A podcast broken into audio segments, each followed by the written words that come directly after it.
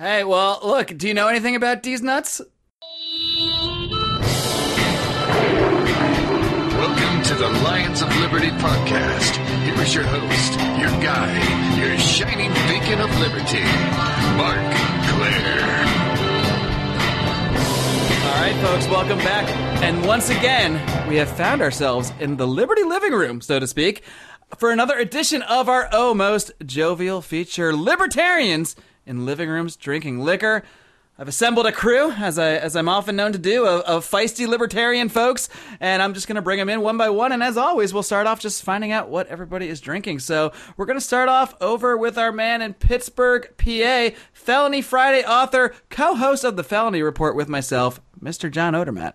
What is up, Mark? It is freaking awesome to be back here. A little more sober than the last time on LILDL. We had the presidential recap after that debate. Well, you probably played the Lions of Liberty official drinking game, so I'd imagine you weren't too sober. Well, I mean, not fully. If I did, I would have been laying on the floor. Dead in a gutter. I had a couple drinks. So, all right, what are you drinking? I'm drinking a little brandy, a little Vsaup brandy, and a... What'd you say? No, it's interesting. I was about to drink brandy too, but I'm not. But we'll get to me. Maybe it's a sign. I don't know. It might be that Liberty minds are in sync. So we're going to toss it now over to Cleveland, where we've got our official/unofficial legal counsel, the man known simply as Rico. Hey now. All right, and he's a simple man with a simple salutation. And Rico, what are you drinking over there in the old Clevesburg?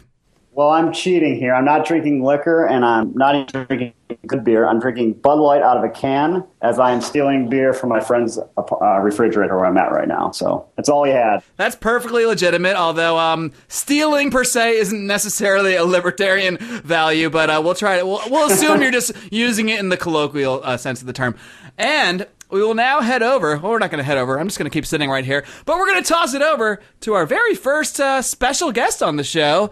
That is the man who is the founder of the Blue Republican Movement from Seattle, Mr. Robin Kerner. Welcome to the show. Thank you very much. How are you doing?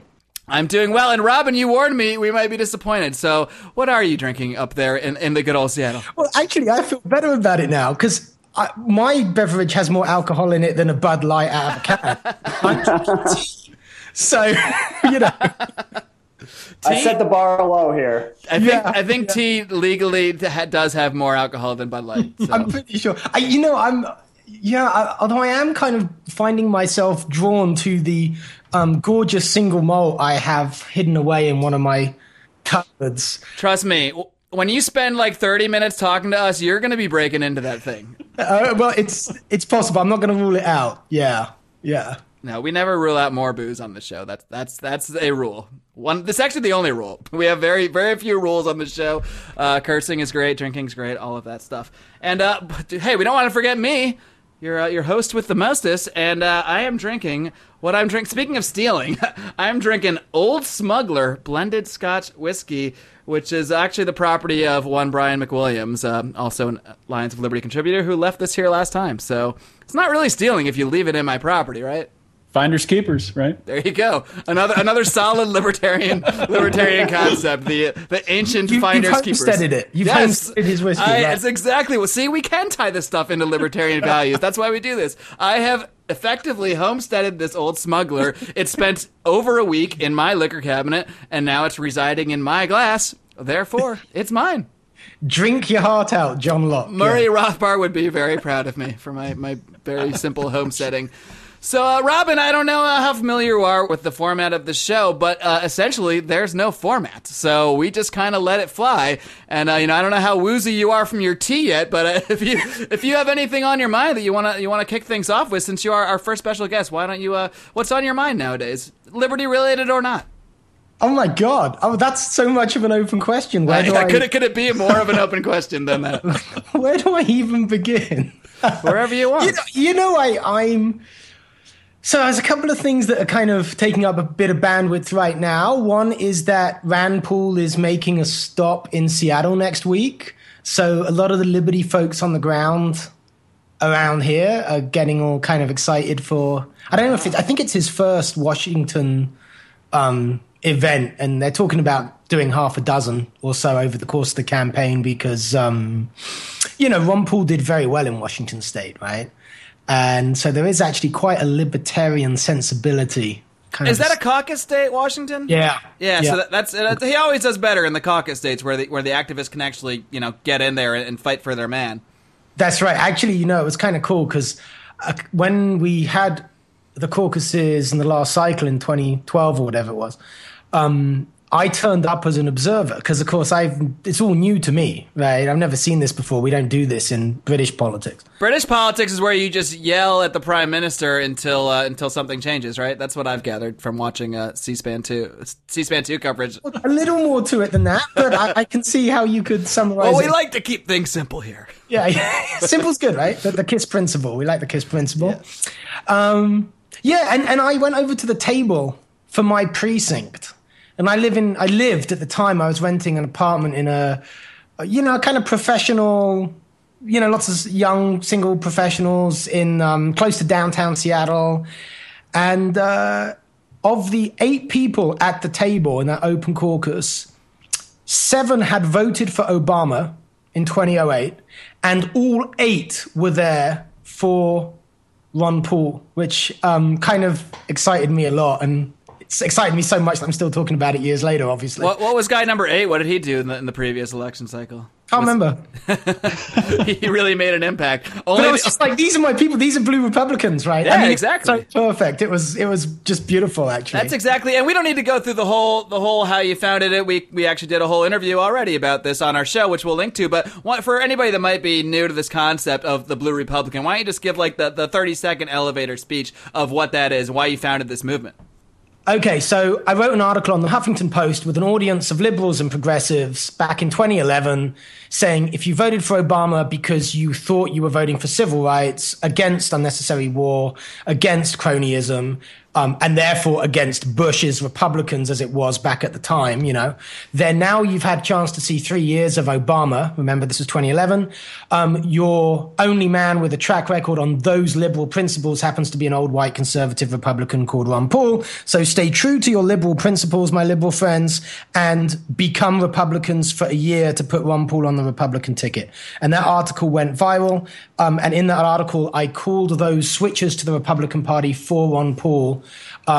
Especially if they were previously Obama voters or Democrats. I called them blue Republicans for obvious reasons, and that term caught on and then kind of spawned the movement, which is still going on today. It's such a cool approach because you're not – I mean, look, I spend all my day and night trying to change people's views and change their philosophy, but you're not really trying to do that in that instance. You're just saying, look at these things you already agreed with and already believed in. Here's why these guys are not making them happen. Here's a guy who is. So just leave whatever preconceptions you have about old white Republican dudes and come vote for the old white Republican dude. Yeah, that's right. And it so happens that affirming people, the views that people already have, is the best way of getting them to change those views, ironically. Yeah, because once you get them in that conversation, then you can have the whole dialogue. Then you can share a glass of Old Smuggler and explain the concept of homesteading to them and that kind of thing. Yeah, you got to get them in the conversation from the premise that you actually share similar moral motivations. And if you do that, if you put yourself on the same side of a discussion, even, you know, emotionally, then you can, you know, start where somebody is and take them on a little journey to wherever you want them to go. Exactly. So let me pose a question to the group here. We're talking about blue Republicans. Oh, I guess we've got a new host now. Okay, cool. No, I'm just kidding. Hey, it's a free for all. Right? I know. I'm drinking Old Smuggler. What do you have, man? I'm feisty. I'm just kidding. So quick question for the group. Obviously, we're talking about blue Republicans and the impact they had on Ron Paul's campaign in 2012. Is it possible? Do you think that many blue Republicans or more liberal-leaning Democrats are turning towards it and supporting Rand and going out and being activists for Rand and knocking on doors? Personally, I mean, I don't have any quantitative data to back it up or anything like that, but just from looking at Rand's stances and things that would be attractive to Republicans, I mean, the foreign policy for one obviously is not where Ron Paul was back in 2008 and 2012 and still is today. Outside of that, criminal justice reform, I could see that as being something that would attract a blue Republican type. But what else? Do you guys think that Rand really has a shot to pull some of these people into the party? Personally, I do, but he's got to do it right, and he's got to make a decision to do it. Do you think he's been doing it right, Robin? Not yet. Okay. I'm still waiting for the phone call. Well, it's time. I mean, there's the clock is a ticking, Rand. Give this guy a call. I mean, I mean, I've got to say, I don't know. We know what he's doing now. He's got to win Republican primaries, and we know, you have to kind of tack right, and then you kind of win the primary if you're lucky, and then you tack middle or left, or we all know how it goes. I'm certainly kind of itching for a serious awareness within the campaign of the fruit on the left that is to be picked for Rand, and not just on the left. I mean, also the disaffected independents, which is kind of the fastest growing, kind of broadly named group in the US, right, politically. Independent registration is rising.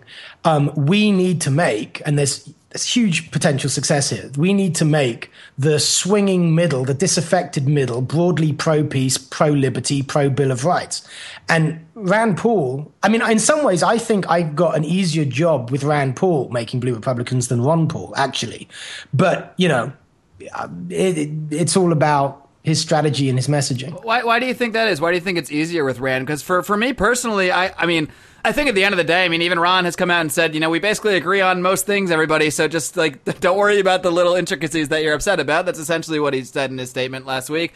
But I mean, I see Rand say things like, I don't know how I feel about gay marriage, even though his actual policy position is totally what everyone should agree with, which is, private marital contracts and that sort of thing. And he'll say stuff, like he'll come out against the Iran deal. And even if there might be some good reasons to be opposed to it, he really comes across as sort of neocon when he does stuff like that. And to me, that's the kind of stuff that's going to turn away that sort of progressive, possible blue Republican crossover audience. What are your thoughts on that? Neocon compared to who? Well, yeah, exactly. Compared to Ron Paul, not compared to actual neocons.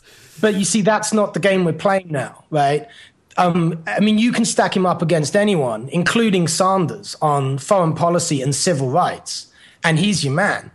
So, I think looking at the field, and we have to play in the field that we're playing in, if he wanted to start framing that way, I'd feel pretty good about that. I mean, even his tax policy, the first thing I would say about his tax policy, which is great, by the way, is that it's progressive. It's simple and progressive. I mean, I could sell that as a great progressive tax plan. I'd like to hear you do that, because I feel like regular progressives that I run into anyway are going to be like, no, because the rich need to pay more, and now you only want them to pay 14.5. That's a joke. They're going to pay way less, and now now they're not going to be contributing as much to our great society. Right. So what you do is you show them the data for the richest 0.1%, and you show them what they're actually paying in income tax, and then you explain that really low number is on account of the loopholes, and then you say he's abolishing all the loopholes. Hey, Rico, are you still with us? Oh, I was joking. I thought he actually was, but maybe he's not. He probably still has his mic muted and has been talking this whole time. Oh, actually, I did. See, I knew. You're like, I've made all these comments. Why is no one responding to me? Well, I mean, is Rand Paul running an effective campaign at all? Because I don't see his message resonating with just people that may be tuning in politically, the people that look every 4 years, see who's going. I don't see him kind of moving the needle at all. Am I wrong on that? Oh, I'm not making a case that he's doing well. I'm making a case that it can be done given who he is and his policies. But it seems like he needs to change kind of directions on what he's doing, because what he's doing now doesn't seem to be effective.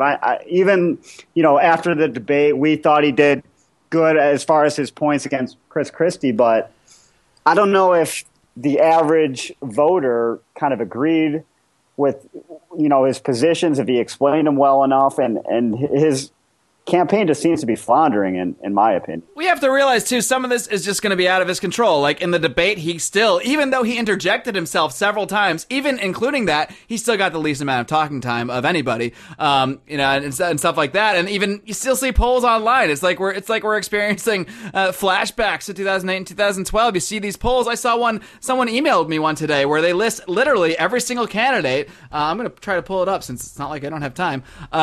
They list every single candidate who's who's your favorite guy? And Rand Paul is just blatantly not listed there. And literally every, like, Carly's there. I mean, Kasich is there. It's not like they just, like, weren't including the lower tier candidates or perceived lower tier candidates. They literally only left off Rand Paul. So stuff like that is just kind of, I mean, how much can he overcome some of that? I mean, I don't even know. He also, I think he whiffed on the Iran question in the debate, which he couldn't have kind of distinguished from the other candidates.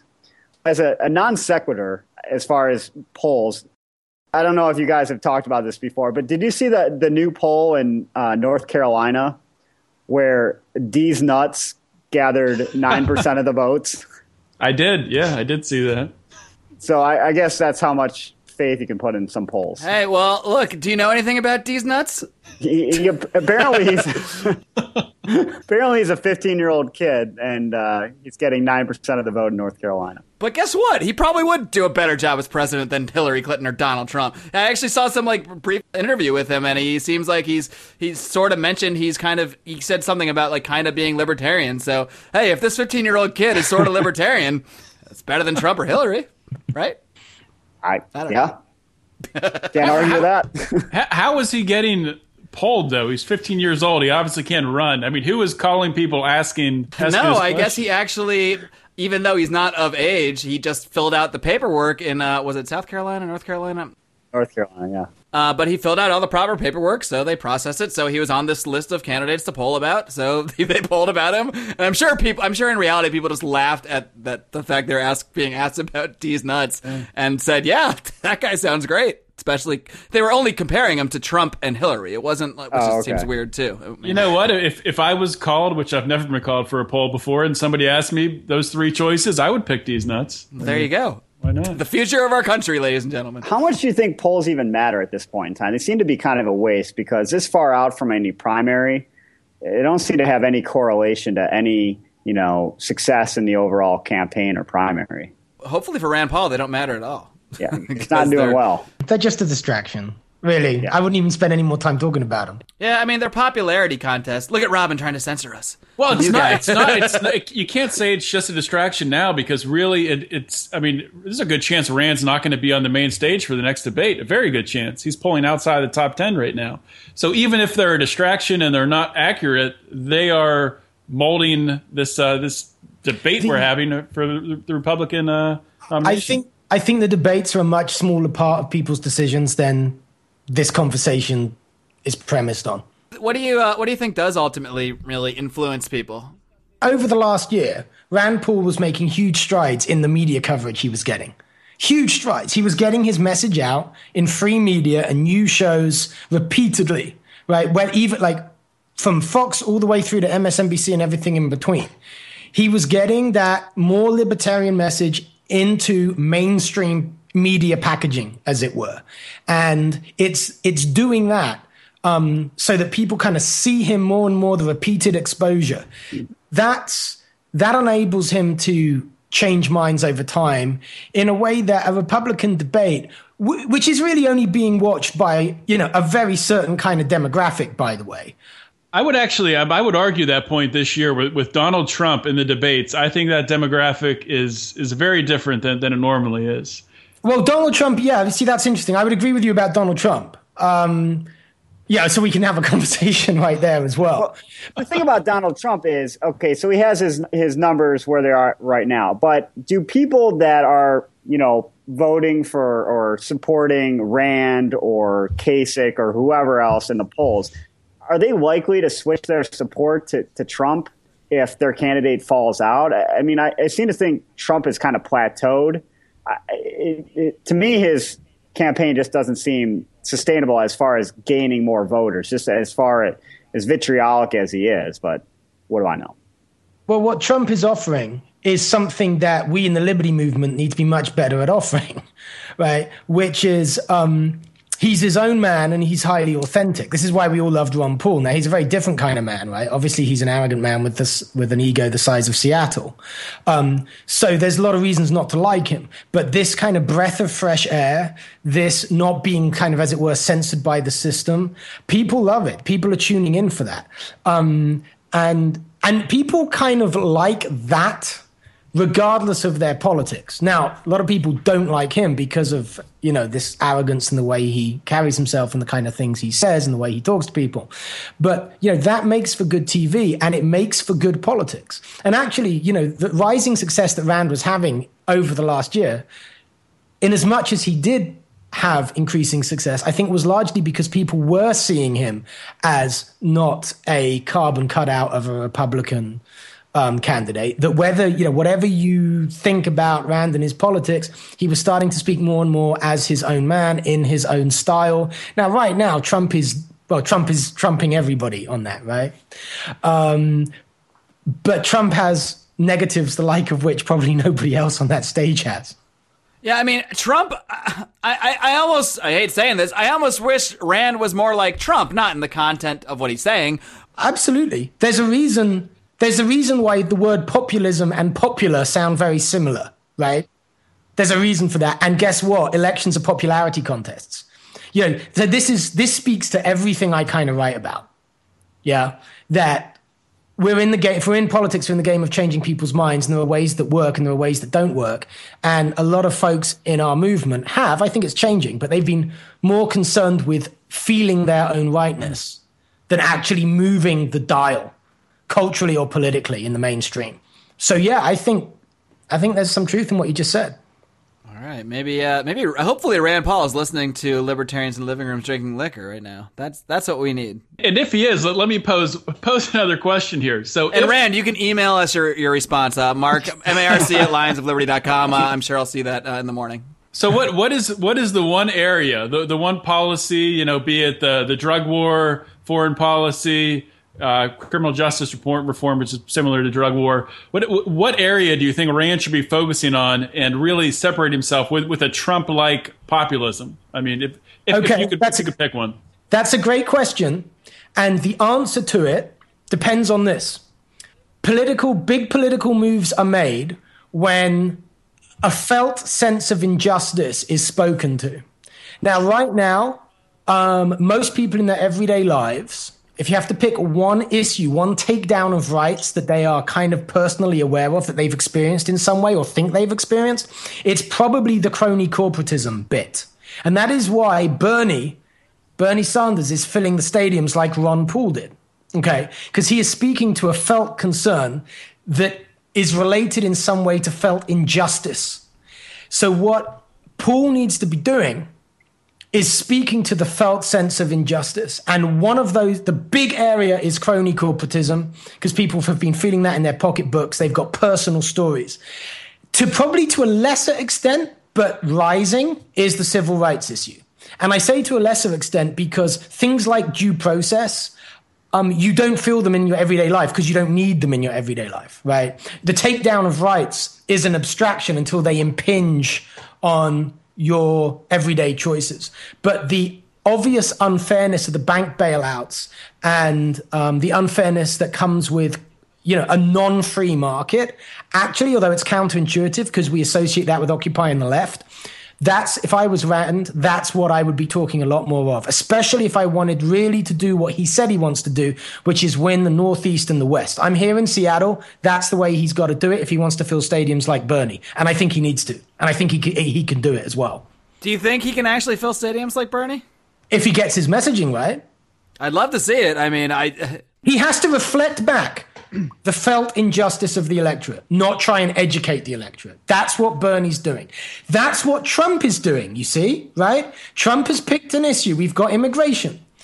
This never fails, right? If you want to go from zero to significantly placing in politics, right, you pick the issue that many people have feelings about but are not being addressed by the political mainstream. This is why UKIP in England have been so successful.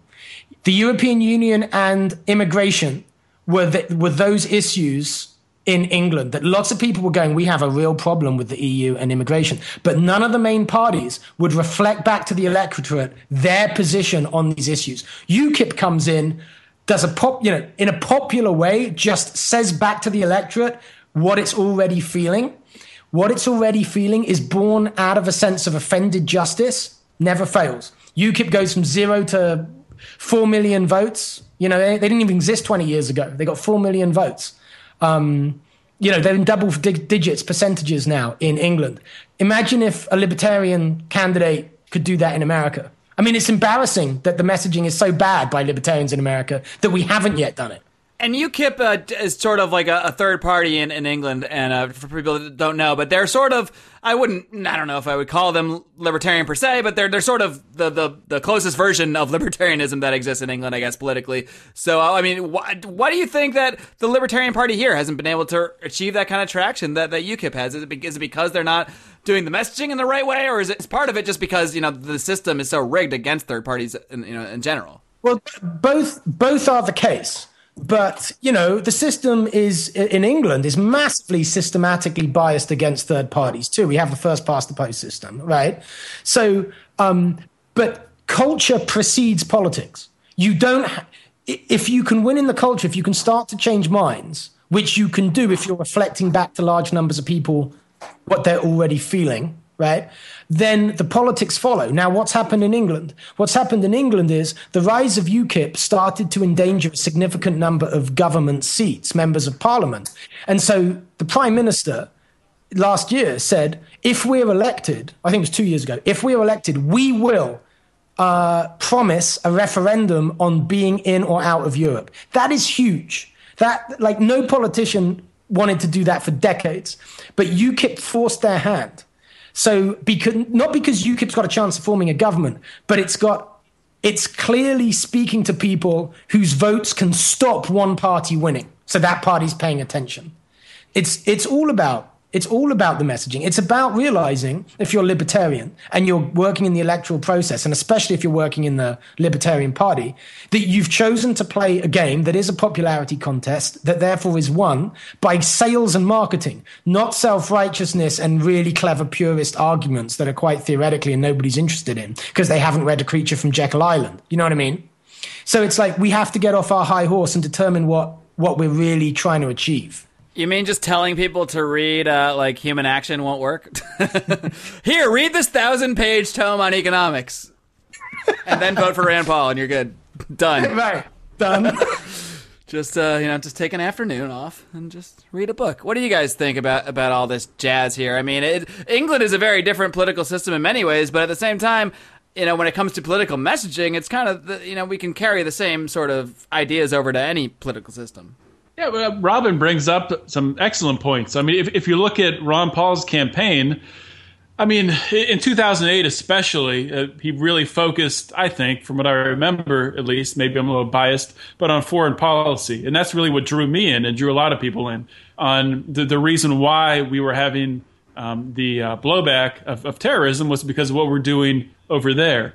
He did the same similar thing, similar tactic with his End the Fed movement. That just a single issue, focusing on the Federal Reserve, the corrupt counterfeiting system of the Federal Reserve. And, you'll have, 18, 20-year-old kids that, 20,000 of them, or maybe that's more than there were. I don't know if he was doing Bernie Sanders type numbers, but, 15,000, 12,000 people at college campuses chanting End the Fed, burning dollar bills. Rand has not touched that. He hasn't been close to any of that with the messages that he has. So, yeah, Rand has to find that issue. And I think right now probably a lot of those same kids that were burning dollar bills at Ron Paul rallies are probably at Bernie Sanders rallies doing God knows what. Doing God knows what? Oh, no. What are they doing? I don't know. I don't know what they chant there. What do they chant? Feel the burn. Feel the burn. I'm interested in, as far as England, how does the media work? Because here, you had the Fox News touting the Republican, the MSNBC touting the Democrat. And it was almost like you have to get in good with either. If you're a Democrat, you got to get in good with that company. Whereas, if you're Republican, you got to get in good with Fox News and get favorable coverage so you can have more speaking time, more interviews. Is it similar over in England as far as how that works? Oh, God, that's a huge question. Take a big gulp of that tea and get ready. No, I would say it's broadly – I'm going to say it's not so similar. In England, the media is, I would say, kind of more implicitly – more homogeneously implicitly left-wing. than in the US. Obviously, in the US, you do have Fox News, but you also have other things like conservative comedians. There's no such thing as a conservative comedian in England. Think about that, right? So the kind of the cultural substrate is very social democratic, and all of the media reflect that, including, most importantly, you might say, the BBC. And you can certainly see one of the most interesting things that was evident in the last electoral cycle in England, and you know we had a general election not that long ago, was that pretty much the left, through the media, have completely otherized everybody else, including and especially UKIP and Nigel Farage.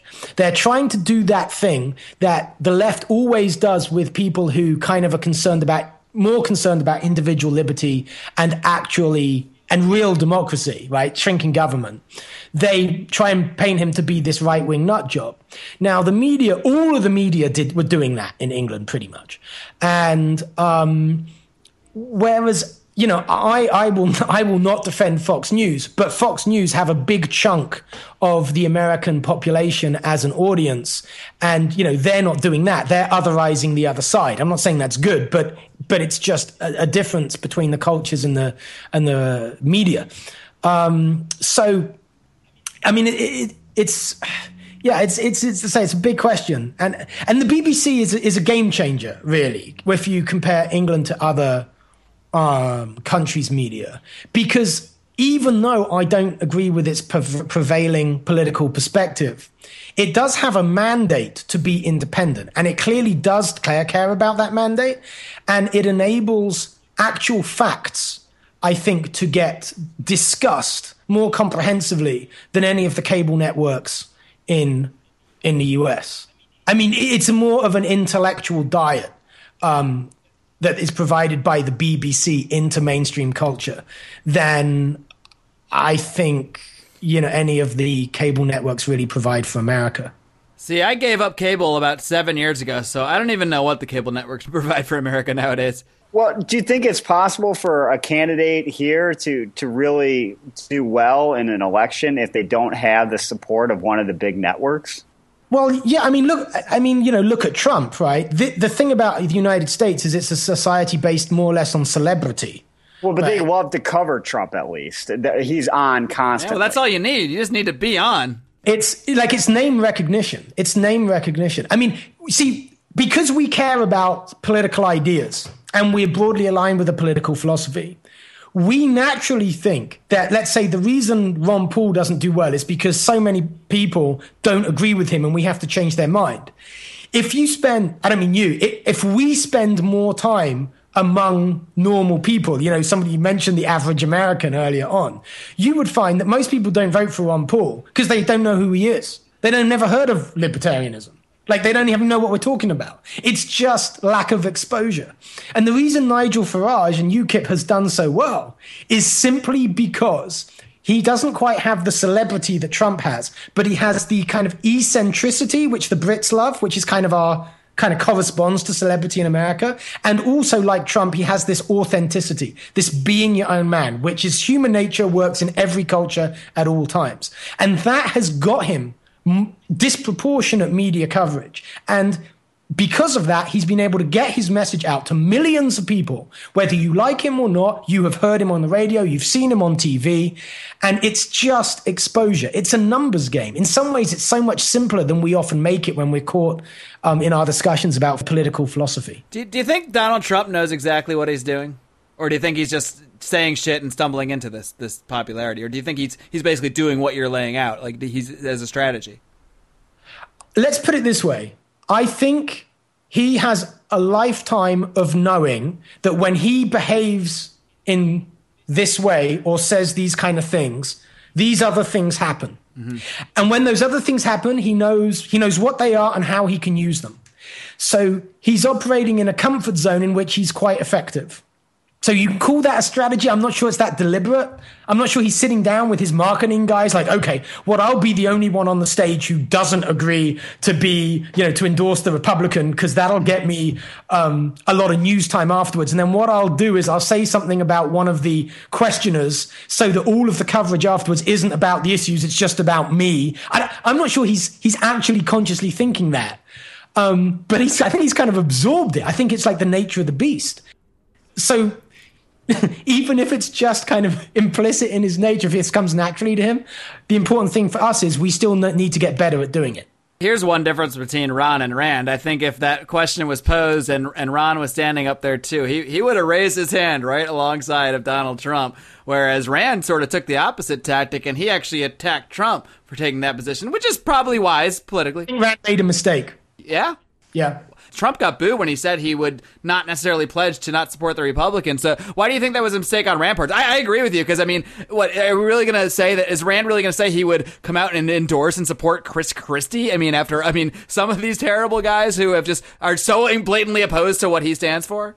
The only chance Rand has, right, is he has to get, as I say, this disaffected swinging middle. That means he has to be seen to be his own man, and he can be a Republican, but not if he puts his Republicanism, his party, in front of the his principles. And he's got to be the principled guy. People will respect that and consider voting for it, even if they don't completely agree with all of his principles, right? And that means, for that reason, giving a blank check to the Republican Party, as it were, in terms of his support for the nominee, I mean, I think it falsifies his actual principles, his actual message. And remember, Trump got booed because of the audience in the room. Right. But the audience for that debate is not the people in the room, right? It's all of the people who are going to see it on YouTube, who are going to watch the news shows that take clips out of it, right? They're the audience. So again, does Trump know what he's doing? If Trump was speaking to the nation rather than the people in the room who are going to boo him because they're complete Republican partisans and that's why they're in the room, then he might, you know, then Trump might have been clever and Rand might not have been. It seemed to me that Rand almost just wanted to attack Trump on something to get the me versus Trump. And he just did it right away. No matter what the first question was, it almost seemed like he was ready to attack Trump and just say the opposite. So somebody told him he had to throw that ball down the field. Definitely. And he didn't wait for the right moment and opportunity, and it was clumsy. And it didn't do him any harm, any good, did it? Exactly.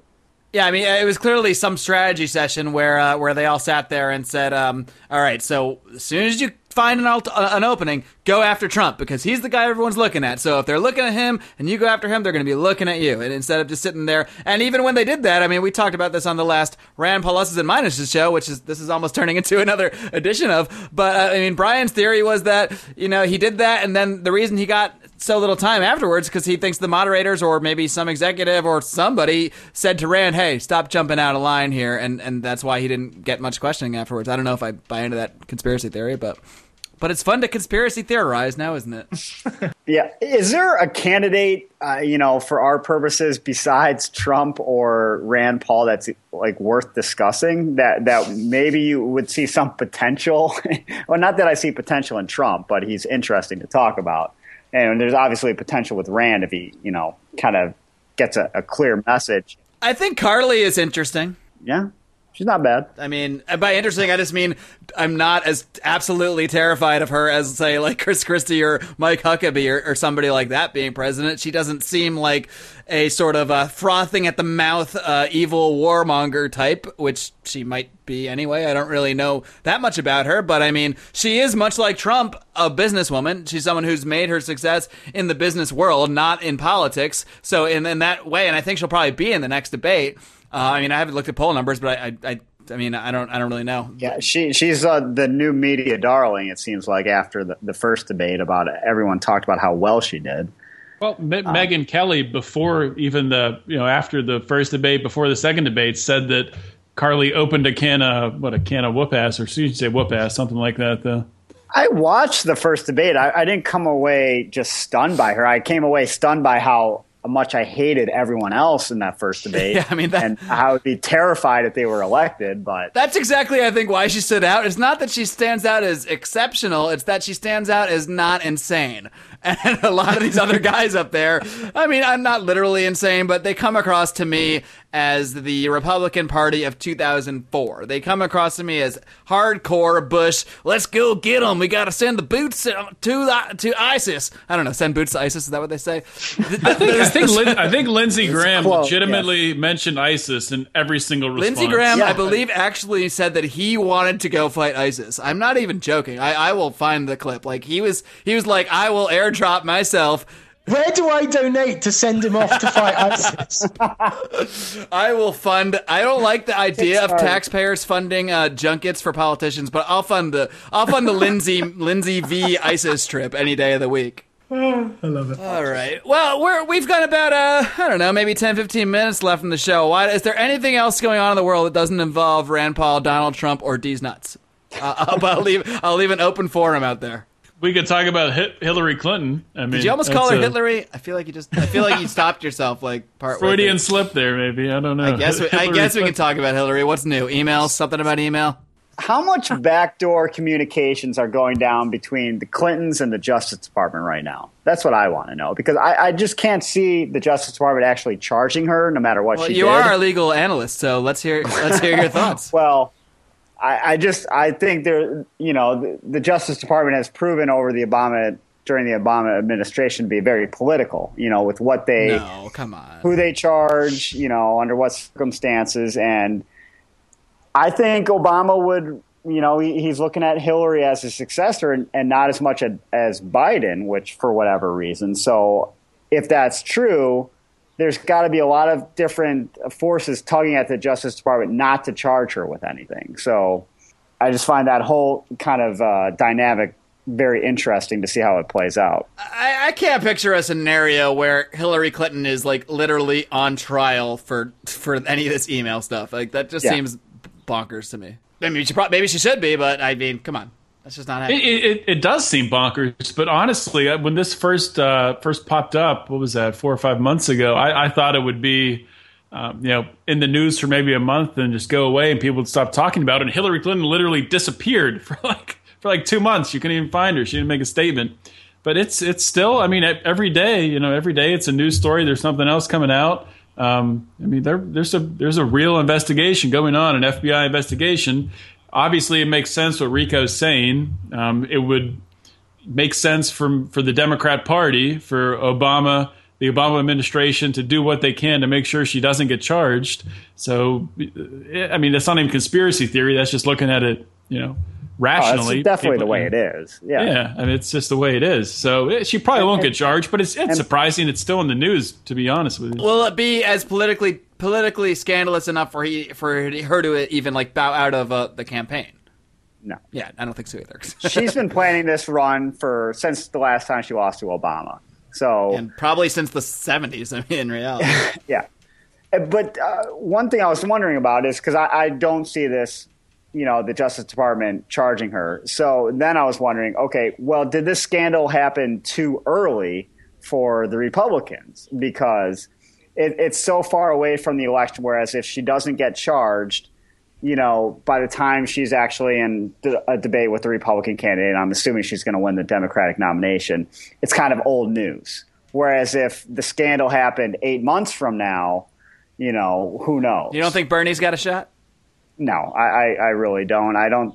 Clinton's actually, I think I've read, she's polling better than she did in 2007 at this time. She has more endorsements. I don't know if Bernie Sanders has any endorsements from, you know, Democratic Party higher ups, congressmen of any sort. I think Snoop Dogg might have endorsed him, but I don't know. Yeah, so I don't really see his momentum carrying through. Maybe he can. Jesse Ventura endorsed him. Yeah, well, Jesse endorsed Trump last week. Jesse has no idea what is going on. He literally doesn't. And he was Ron Paul, so I don't know where Jesse Ventura's politics are. His politics are in whatever I can say to get me on TV for 5 more minutes before I wither away into irrelevance. And I'm a Jesse Ventura fan, but I mean, he's just an inane glory hound at the end of the day. Come back to the WWE, Jesse Ventura. We could talk about pro wrestling for the last 10 minutes. I don't know if Robin's into it or not, but I don't know anything about that. Well, that's perfect. But, you know, it's interesting. We can talk about it, and it can be relevant, because this is something I've read Jesse's books, and this is something he always says. Because, I mean, regardless of what you think about Jesse Ventura's politics, he did something incredibly phenomenal, and that was by being elected a governor as an independent, which is just like, I mean, it's basically impossible to win any sort of major office in the United States. I know, without the support of one of the two major parties. And what he always says, that he always compared politics to pro wrestling, because he would say, well, you know, in pro wrestling, you got a good guy, you got a bad guy, and they go out in the ring and they go have a fight. They go have this whole dramatic affair of blood feud. And then when it's all said and done, they go back to the bar and they shoot and they have drinks and do shots together, and they're all good friends. And same thing in politics. You have these guys putting on this theater, this show, this left versus right show. And at the end of the day, what do? They go to the same bars on K Street and you know, clink their little Old Smuggler glasses or whatever they're drinking together, and you know, have a good old time laughing their way to the bank. But this actually speaks to a very important point that the Liberty movement really needs to start thinking about, which is that there obviously is a very unfair duopoly kind of lockdown of the political process across this country. But in the United States, which gets excited by celebrity, the way to kind of subvert that, to kind of transcend that, is like Ventura, is to have a lot of name recognition and to be a celebrity, to build yourself up in another field and then move sideways. And the Libertarian Party could do, or the Libertarian movement could make a lot of progress just by getting one or two of the right kind of celebrities to just start even talking about our message. The weakness of the duopoly is individual celebrity. You know what we need? We need Vince Vaughn to run for president. I was just about to say that, but... That's what we need. Give me to it. I mean, I'm kind of joking, but, I mean, it would get attention, and he's pretty libertarian. I mean, I don't know. Obviously, I haven't interviewed him yet, or you guys wouldn't know that. But, I mean, he speaks kindly about Ron Paul. He was at his birthday introducing him to everybody, and he wants to end the Fed and all that stuff. I don't know any other celebrities that really say the sort of things that Vince Vaughn does. I don't know how deep into libertarian philosophy he really is, but if someone of that stature, someone extremely well-known, would actually take on that libertarian position and really put it out there, I mean, maybe that says some bad things about our political discourse in this country, but it would certainly get attention. And I think we do need something like that. Somebody that's established themselves, like Robin said, in a completely different field, coming out and taking that notoriety and then sort of, you know, laying out the libertarian message. Hey, look at me. I'm the celebrity. You guys all know me. You saw Swingers. Here, end the Fed. Bam. What do you think? I like it. I think a Vince Vaughn, Glenn Jacobs ticket that's the key to Libertarian Party's success. I don't know how many people know Glenn Jacobs, aka Kane, in WWE, that's true. But he speaks well, so he could be a good running mate. Why not? Absolutely. Everyone in my world knows who Kane is. So. Well, your world is like me and like some other guy that watches wrestling. That's Rico's world. What do you think, Robin? Would you support a Vince Vaughn candidacy? I don't know enough about him. Certainly not the other guy. Who's the other guy? Oh, Kane. You wouldn't support the candidacy of the demon Kane? You've probably, without knowing, maybe not. Have you seen the movie Swingers? You've probably read some Glenn Jacobs throughout your libertarian readings. I know He's been on Lou Rockwell and whatnot. Yeah, he writes at Lou Rockwell, Daily Caller. He writes things. Okay. He doesn't write as a professional wrestler. He just writes as Glenn Jacobs and happens to also be... See, I want him to take it to, like... I'll have to get him back on the show and harass him about this. Maybe he'll be our next special guest on the drinking show here. I want him to, like, become a libertarian character on TV. Like, I think that would be, A, hilarious, and B, I don't know, maybe help spread the ideas of liberty. Do you know who Rick Ross is? Which one? The drug dealer one? The guy who was jailed. Yeah, absolutely. Yeah. Okay, so he was speaking at the Libertarian Party of Washington State. Oh, cool. Up here in it was actually in Vancouver, you know, but in Washington State. Wait, the Washington State Libertarian Party had to meet in Vancouver? Vancouver, Washington, not Canada. Oh, okay. I was like, that's kind of funny if they have to go all the way to Canada to meet at Libertarians. Actually, the Canadians came down here, actually, so that was kind of cool. But anyway, and Ricky Ross, like, not No, I mean, if anything, he was kind of sympathetic to the Democrats. He came out in the Libertarian... The reason I know is that I was actually speaking, also at this event, and so I was there. And he actually came out with a full-throated endorsement of libertarian principles and the Libertarian Party based on his experience that day.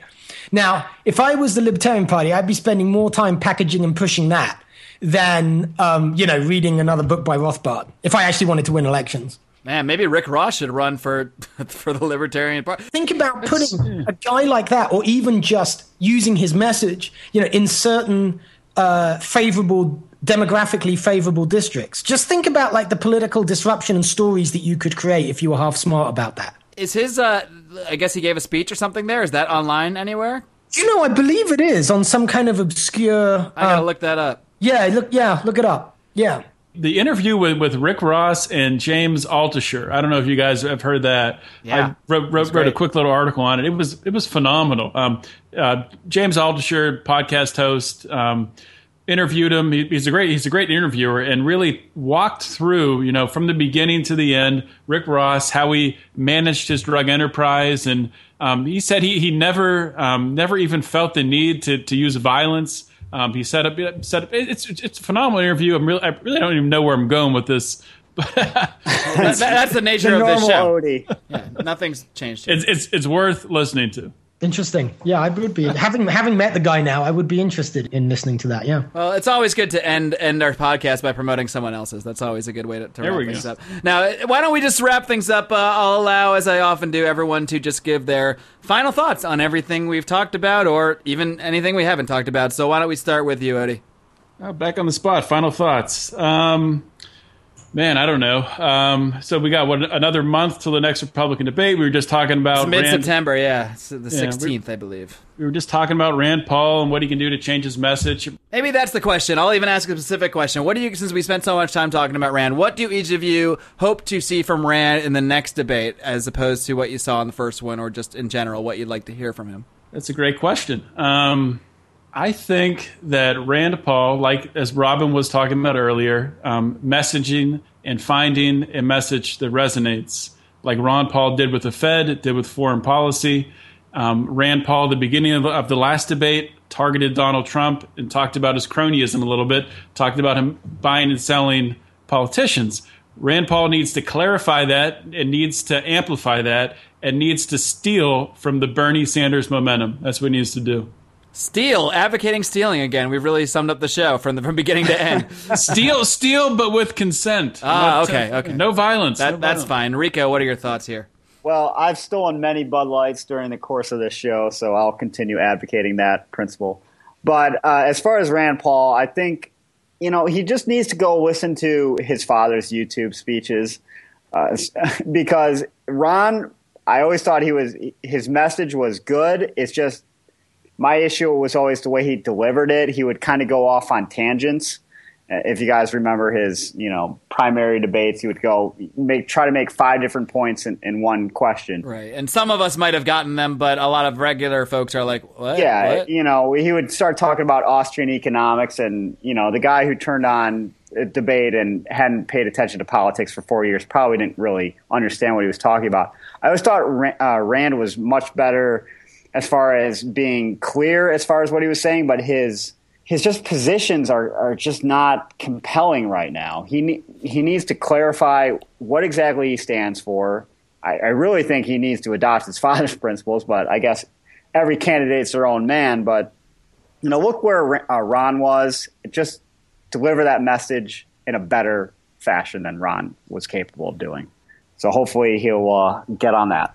All right, and the final word. Robin, did that scotch tempt you at all? Did you see it in there? Have we driven you to the alcohol yet? It was too far from the mic. I couldn't reach it without leaving you guys. No, I know you got somewhere to be afterwards, and probably can't show up totally sloshed. But that's actually the case, yeah. But because I'm on the West Coast, so it's not even 5 o'clock here. It's still office hours. Hey, right? I got the same excuse, but I don't really care about office hours or anything like that. So what are your thoughts on Rand or anything else we talked about today, Robin? Yeah. I would like Rand to just be Rand. I would like to see him. I agree with what you said about clarifying the message. I think he needs to concentrate on doing that in areas that reflect back to the electorate their felt senses of injustice in the areas of cronyism and possibly civil rights as well. Areas that, frankly, Rand Paul, based on his policy positions, without having to change anything, he can own them. So he owns the areas of felt injustice in our country. There's no reason why he can't win. I mean, obviously, it's very difficult to win, but I believe that. He doesn't. You know, he doesn't want to be doing focus groups. He doesn't want to be taking pot shots because somebody told him to.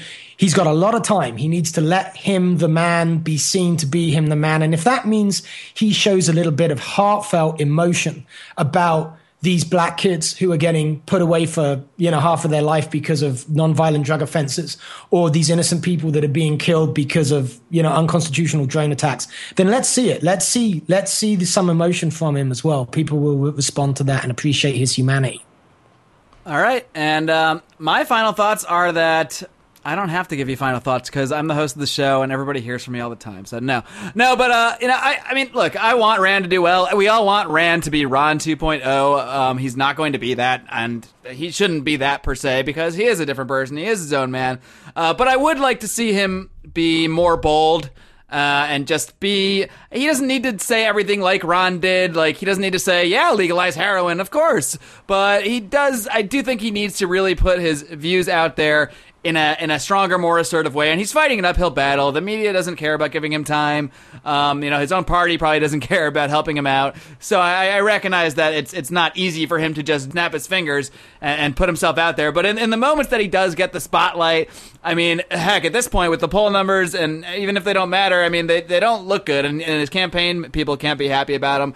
So, I mean, I think I think the fact that Ron Paul did that endorsement or last week is a sign that they recognize that they're not catering or they're not capturing, anyway, that same spirit that Ron Paul did. So I think there probably is some internal recognition of that, and I hope they will make some sort of pivot, whatever it may be. Maybe whether it's a bolder, foreign policy stance, a bolder, war on drugs, civil rights stance, whatever it is, I don't know. I'm not a political genius or anything, but I do feel that he needs to do something, as Robin kept saying, to really capture the feelings of people out there. As much as I hate to just cater to feelings, that is what gets people's attention. And I don't know how he should do it per se, but he hasn't really done it with me yet, personally. I like him because I've read things about him and I read the things he writes, but it's not.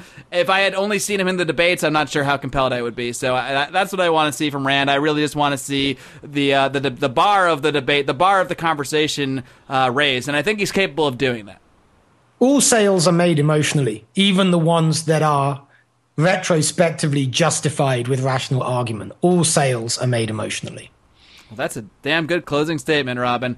Robin, I'd like to thank you for coming on the show today. I hope you had a blast, and we plan to keep doing these specials. We'll probably do an in-house edition, every 2 weeks, and then we'll try to do a special guest about once a month or so. So you are the first experiment. So the ratings will determine how we proceed from here. Guys, I thank you all for joining me. As always, it's been a blast here. If you all wouldn't mind joining me in my usual sign-off, I want to tell you guys and everyone listening out there to live long and live free. Good night, everybody. Good times.